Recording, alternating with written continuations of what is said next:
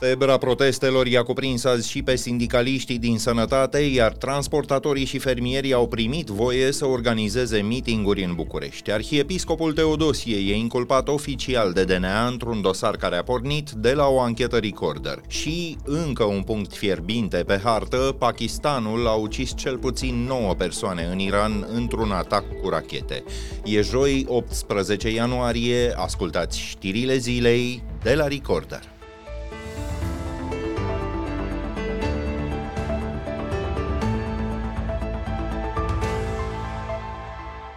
Început de an din ce în ce mai încordat pentru guvernul Ciolacu, apetitul pentru proteste publice sporește pe zi ce trece. Patronilor din transporturi și agricultură li s-au alăturat de curând medicii de familie și cei din ambulatoriu, iar azi a venit rândul Sindicatului Sanitas și al angajaților de la Consiliul pentru combaterea discriminării. Medicii și asistenții s-au strâns la Ministerul de Finanțe, vor ca salariile să se majoreze cu 20%, inclusiv pentru personalul auxiliar. Țara asta, dacă n-ar fi noi, ar muri cu toții, s-ar duce de râpă.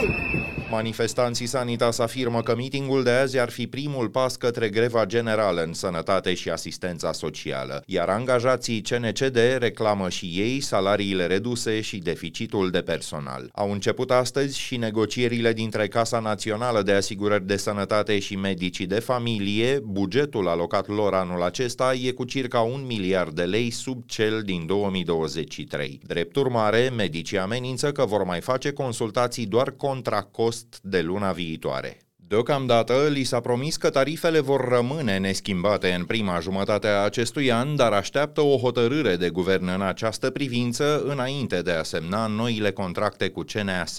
Din 4 în 4 ani, promisiuni, voturi cât mai multe la domnii ăia care primesc mii de euro salari și nu fac nimic.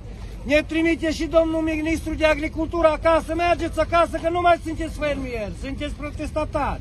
Bravo lui! Citat de site-ul Presă Satu Mare, un fermier dintre cei care protestează de 9 zile la rând spune că nu va renunța în lipsa unor garanții ferme, deocamdată însă doar noi promisiuni, inclusiv din partea Ministrului Agriculturii. Florin Barbu și-a și cerut scuze cu jumătate de gură pentru că i-a numit instigatori pe cei strânși la afumați în apropierea Bucureștiului.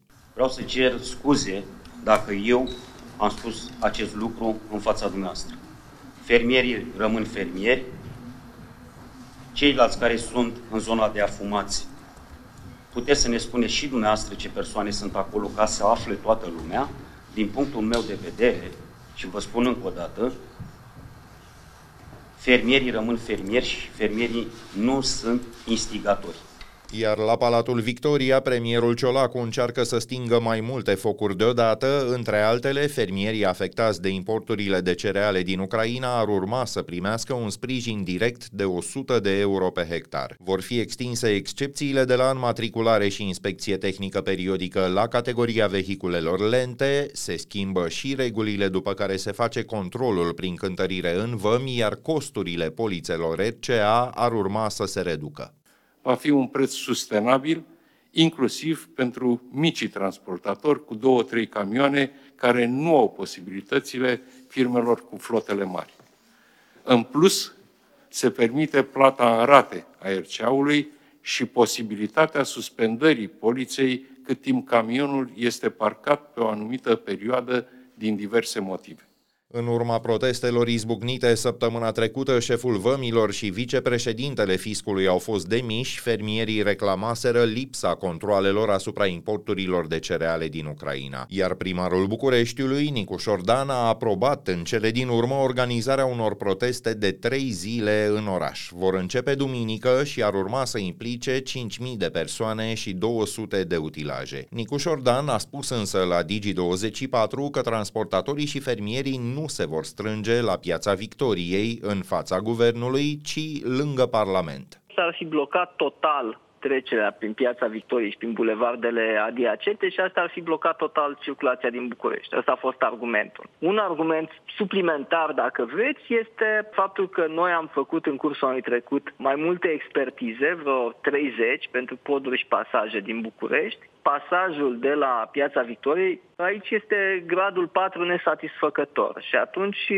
există o îngrijorare pentru situația în care acolo ar veni întreg acest planșeu ar fi acoperit cu utilaje de mari dimensiuni. Să mai spunem în fine că pe acest fundal un deputat aur a anunțat la poliție dispariția lui Claus Iohannis. Adrian Axinia afirmă că președintele n-a mai avut vreo acțiune publică din 18 decembrie încoace.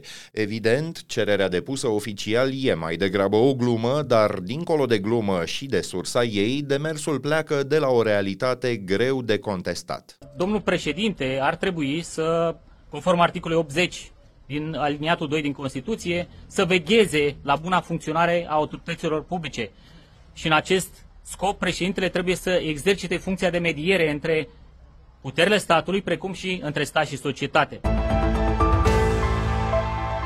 Ultimul lucru de care ar avea acum nevoie omenirea ar fi încă un conflict armat între două puteri regionale. De aici, îngrijorarea crescândă provocată de o serie de incidente între Iran și Pakistan. Cel puțin 9 persoane au fost ucise pe teritoriul Iranului în atacuri cu rachete lansate de armata țării vecine. Oficialitățile de la Islamabad afirmă că ținta lor ar fi fost ascunzătorile unor grupări teroriste.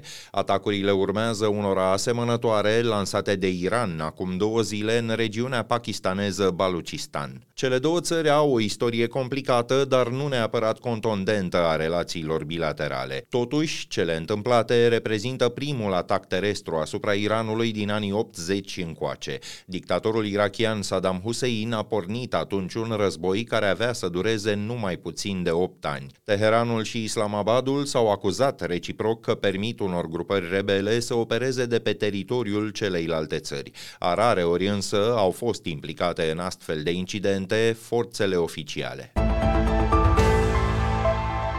Parlamentul Germaniei înăsprește legislația privitoare la imigrație. Bundestagul, camera inferioară a instituției, a finalizat o lege care permite expulzarea mai rapidă a solicitanților de azil respinși. Ministerul de Interne spune că măsurile sunt necesare pentru a menține gradul de acceptare socială a protecției oferite refugiaților de Republica Federală. Ca și în alte state vest-europene, politicile privind imigrația au impulsionat ascensiunea partidelor extremiste. Perioada de detenție în așteptarea expulzării a fost extinsă de la 10 zile la aproape o lună, iar autoritățile care verifică starea centrelor de primire vor avea dreptul să intre și în alte încăperi decât camera persoanei care va fi trimisă peste granițe. În ultimii aproape 2 ani, Germania a primit mai bine de un milion de refugiați din Ucraina. La rubrica Fast Forward, alte știri care ne-au atras azi atenția, arhiepiscopul Teodosie al Tomisului a ajuns astăzi din nou la DNA, a fost inculpat oficial pentru cumpărare de influență în urma unei anchete recorder. În altul prelat pretinde că procurorii nu l-ar fi întrebat însă nimic și că dosarul, citez, nu are conținut. Nu m-au întrebat nimic și n-am ce să vă spun. Ce calitate aveți în acest dosar? Dumneavoastră știți că ați fost anunțați. Eu nu știu, știți mai multe ca mine. Dar nu ne-a spus ce părere aveți dumneavoastră despre acest dosar. Niciuna. N-are conținut.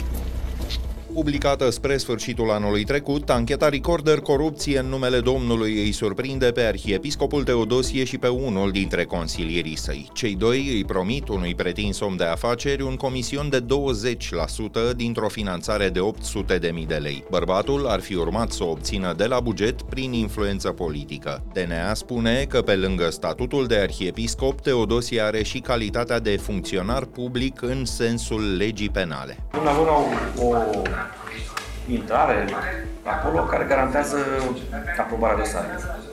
Așa, sumă de, pe județul nostru de 800 de mii de lei, adică un miliard. Din informațiile Recorder, un al doilea dosar penal provocat de seria corupție în numele Domnului ar fi fost deschis de DNA Bacău, printre cei implicați se numără arhiepiscopul Ioachim al Romanului și Bacăului. Tribunalul Prahova a amânat până luni decizia în cazul a doi foști șefi de la Inspectoratul Județean pentru situații de urgență acuzați că au permis funcționarea fermei dacilor fără aviz. Urmărirea penală în cazul lor ar putea să fie redeschisă. Pensiunea prahoveană a ars parțial în decembrie, 8 oameni au murit atunci. Ieri, primarul comunei Guravadului, Marius Sora, și predecesorul său au fost puși sub control judiciar în acest dosar. O funcționară din primărie e de asemenea reținut reținută, ea s-a ocupat de documentele construcțiilor din complexul turistic. Ferma dacilor, după cum spuneam, nu avea autorizație de securitate la incendiu. Fostul șef al ISU Prahova, Mihai Drăgan, și adjunctul său, Dumitru Elisei, s-au pensionat în 2021. Erau bănuiți că ar fi închis ochii la neregulile descoperite în mai multe pensiuni și crame din județ. Hi Steffi, I'm waiting for you together with Andre here in Romania, in my home country. I have played sports festival before and it was amazing. I'm sure you're gonna like it. Simona Halep revine pe terenul de tenis în iunie, deși așteaptă încă să afle dacă îi va fi redusă sau nu suspendarea de 4 ani pentru dopaj. Ea va face pereche cu Andrei Pavel într-un meci demonstrativ organizat la Cluj, la care vor mai lua parte două legende ale tenisului, Ștefi Graf și Andrei Agassi. Simona va fi audiată la începutul lunii viitoare de Tribunalul de Arbitraj Sportiv din Lausanne. Ea a recunoscut că dacă nu are câștig de cauză, îi va fi foarte greu să revină în circuit circuitul WTA. De-a lungul carierei, Steffi Graf a câștigat 22 de titluri de mare șlem, recordul ei a fost bătut în era Open doar de Serena Williams. Andrea Agassi, la rândul său, s-a impus în marile turnee de tenis în 8 rânduri. Cei doi s-au căsătorit în 2001. Punem punct aici știrilor zilei. Pe YouTube vă puteți abona apăsând clopoțelul care activează notificările, iar în stânga lui, opțiunea Join vă permite să deveniți membri ai comunității. Știrile zilei sunt de găsit și pe canalul propriu de WhatsApp, vă trimitem notificări o dată pe zi în momentul în care publicăm o nouă ediție. Ne auzim din nou mâine seară. Sunt Filip Stan David, toate cele bune!